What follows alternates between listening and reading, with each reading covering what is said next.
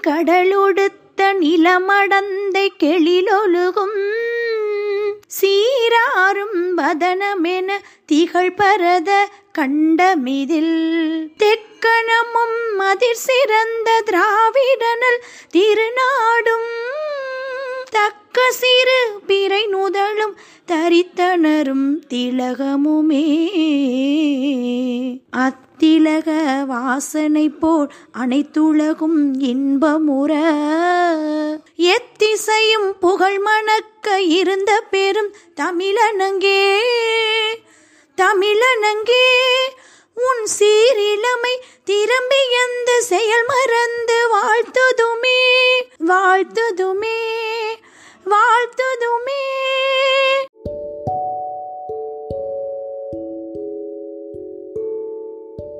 அனைவருக்கும் வணக்கம். கோபத்தை எப்படி கட்டுப்படுத்தலாம் அப்படின்றத ஒரு சின்ன கதை மூலம் கேட்கலாம். ஒரு பையன் எதற்கெடுத்தாலும் அதிகமாக கோவப்படுவானாம் அவன் கோபத்தில் பேசுகிற வார்த்தைகள் மற்றும் செயல்கள் எல்லாம் அவனுடைய வீட்டார் மற்றும் சுற்றத்தார் அனைவரையும் பெரிதும் காயப்படுத்தின. பையனின் நிலையை மாற்ற விரும்பி அவனது தந்தை அவனிடம் ஒரு சுத்தியல் மற்றும் பை நிறைய ஆணைகளை தந்து உனக்கு எப்பொழுதெல்லாம் கோபம் வருகிறதோ அந்த சமயம் வீட்டின் பின்புறத்தில் இருக்கும் மரவேலியில் இந்த ஆணைகளை அடித்துவிடு என்று கூறினார். பையனும் தந்தை கூறியவாறே செய்து வந்தான். பையில் உள்ள ஆணைகள் எல்லாம் விரைவாக தீர்ந்து போயின. தந்தை அடுத்த ஆணைகள் நிறைந்த பையை பையனிடம் கொடுத்தார். இவ்வாறு தொடர்ந்து செய்து வந்ததினால் அவனுடைய கோபம் குறைந்து உணர்வுகள் கட்டுப்பாட்டிற்குள் வருவதை பையன் உணர்ந்தான்.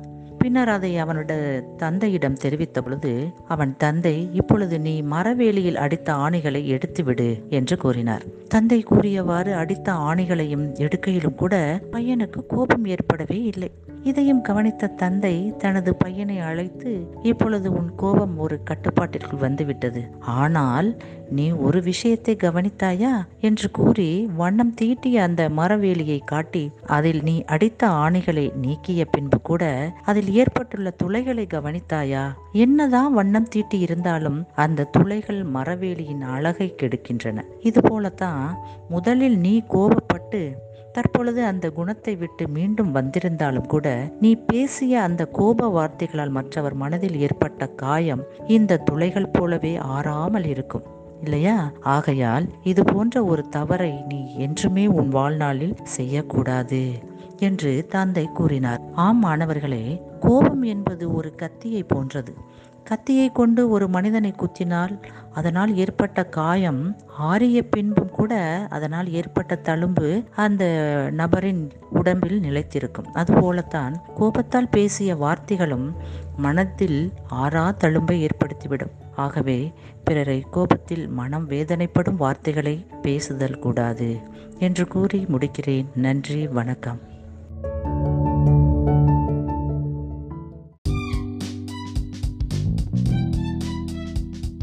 காலை வணக்கம். இன்று திருக்குறள் கூற வந்துள்ள மாணவன் seventh B one Ra Viswanathan அதிகாரம் நாற்பத்தி ஐந்து பெரியாரை துணைக்கோடல் குரல் எண் நானூற்றி நாற்பத்தி இரண்டு.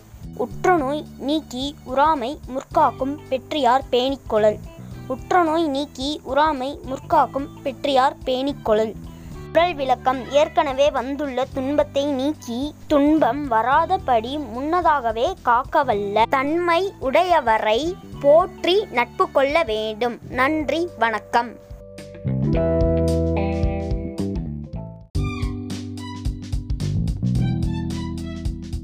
அனைவருக்கும் காலை வணக்கம். இன்றைய தகவல் கூறுபவர் ஏழாம் வகுப்பு பி ஒன் மாணவி சூர்யபானு. குழந்தைகளின் தனிக்கற்றல் வளர்ச்சிக்கு உதவுவது எது? குழந்தைகளின் தனிக்கற்றல் வளர்ச்சிக்கு உதவுவது எது? மாண்டிச்சோரி கல்வி முறை. மனிதனுள் புதைந்திருக்கும் முழுமையை வெளிப்படுத்துவதே கல்வி நோக்கம் என்று கூறியவர் யார்?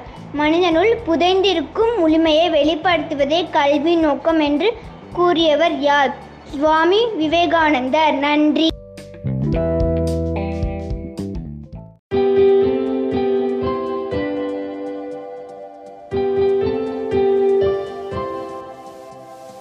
இன்று பிறந்தநாள் காணும் மாணவ மாணவிகள். பா. மோகனப்பிரியா மூன்றாம் வகுப்பு.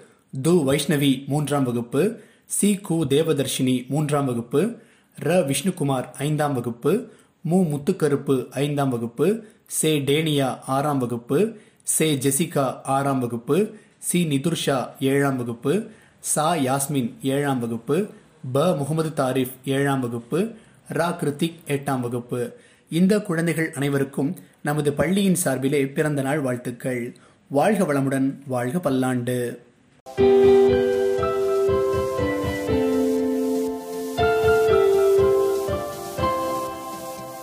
நல்லது நடக்கட்டும் நானிலம் சிறக்கட்டும். நாளை வேறொரு தொகுப்போடு சந்திப்போம். நன்றி.